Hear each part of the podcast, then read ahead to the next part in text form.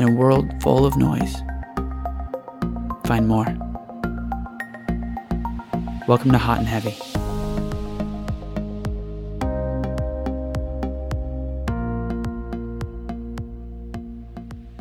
So, we used to make fun of my friend. And my friend was, he's an amazing person, but he was really into the physical manifestations of the Holy Spirit the whole time I've known him. And I'm talking about gold dust appearing, uh, you know, maybe on people's hands or clothing, or, uh, you know, feathers appearing out of nowhere in places where feathers would make no sense to be in, and um, even little gems and stuff like that manifesting during meetings normally or during a prayer. So, you know, my friends and I, we all used to have this happen here and there. And in the beginning of the experience, it was just mind blowing that that could happen, right? We were freaking out anytime we saw those things. But over time, we got used to it, right? And we weren't that enthusiastic about it. And we certainly didn't try to store it or anything. You know, we just kind of looked at it and said, oh, that's cool, and continued the meeting. But not my friend. My friend was hardcore. He had what he called his glory tackle box, which was a little kid's lunchbox with like some tweezers and containers and stuff. And he would anytime there was a manifestation, he'd go grab this thing and he would try to collect anything he could get out of it. You know, whether it was, uh, you know, the, the little gem he'd put in a little baggie or, uh, you know, the the powder, you know, the gold dust, he'd like try to flake it into something. And we just laughed and laughed, not making fun of him, like mocking him, but just because it was so funny that he was so hardcore about it. He was just so hardcore about it. And the Holy Spirit brought this story up to me once, and um, he was talking about honoring the moments of our life. And he said, Brandon, I want you to think about this friend of yours and look at what manifests in his life now. And I still know him, and he's still a wonderful friend. Um, Jacob, if you're out there, I, I love you so much. You're wonderful. Um, but look at what his life looks like now. Now he has, now I have, I don't have that stuff manifest anymore, right? I haven't seen gold dust in a long time. And I don't really, you know, I'm used, I'm used to it if it does happen, so it's not that big a deal to me. But he, on the other hand, has more than ever. He now has, last time he visited me, he had an entire case of gems and dusts and feathers that have appeared around, you know, where anywhere he's been, it seems. I don't, just all the time, all this stuff's come. And why is that? Why is that? The Holy Spirit was asking me that question. Why do you think I've given this man more? And the answer was very clear.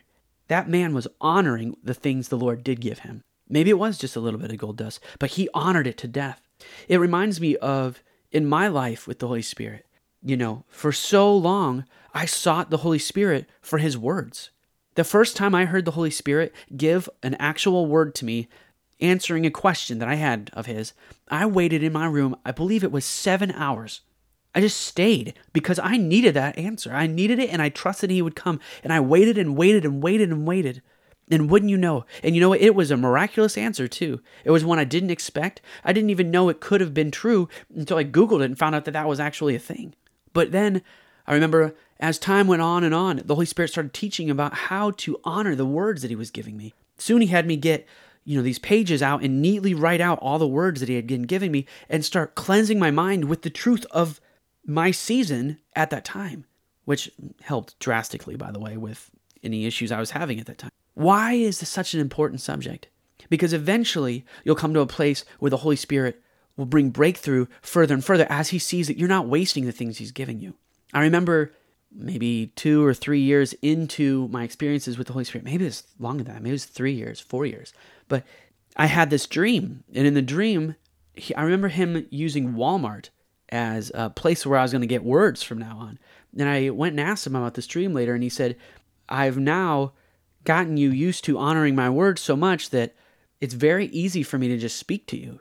And now I'm going to make your words cheaper, is what he said. That meaning um, I would not have to wait as long to get them.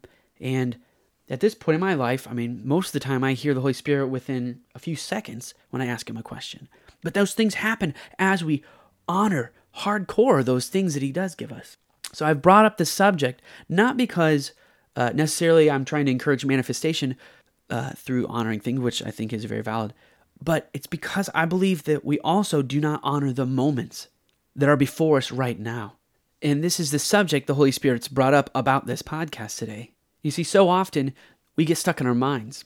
I remember jogging. I went on this jog once with the Holy Spirit, and He said, um, I don't want you to think about your whole path. Because I, I was asking him, hey, Lord, you know, tell me the route right now. That way I can just get, you know, get running to it. And he said, if I told you the whole route, you'll spend this whole run thinking about the route. But I don't want that for you. I want you to be in the moment on the street that you're on right now. I want your head right in this moment. And so instead, when I tell you to turn, turn, but instead, stay in this moment with.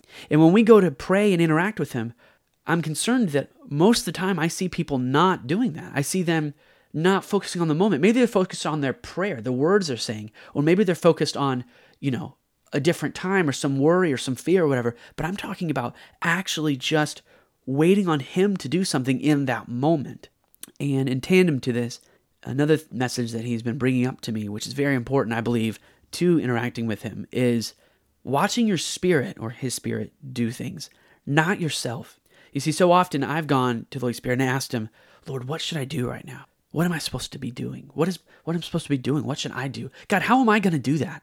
But that's not even sensical. Why? Because my spirit should be the one manifesting. My flesh should not even have a question to ask. It shouldn't be involved. My flesh is going to not be able to be spiritual. I can guarantee you. My flesh is not spiritual. It's just an annoying flesh that just has its impulses and desires and kind of weird little complexes that fleshes have. But my spirit, as I rest my flesh, my spirit will manifest before me. Or maybe the Holy Spirit will move and speak or do something. So as you come into those moments seeking God, I want to encourage you both of those things. First, don't try to make things happen inside of your flesh. That means creating it yourself with your mind, you know, worrying about if you can drum up enough emotions or the right words or songs. Do not do those things. Secondly, it's important to start honoring the moments before you. Don't worry about tomorrow, not single subject on your mind. Let those things go. Let them go. Let them go. Try releasing them, to watch them float away from you, to remove them. Ask for humility. Ask for help out of this, and then wait and wait and rest and wait and be willing to wait. As you honor, I assure you, you will continue to find breakthrough.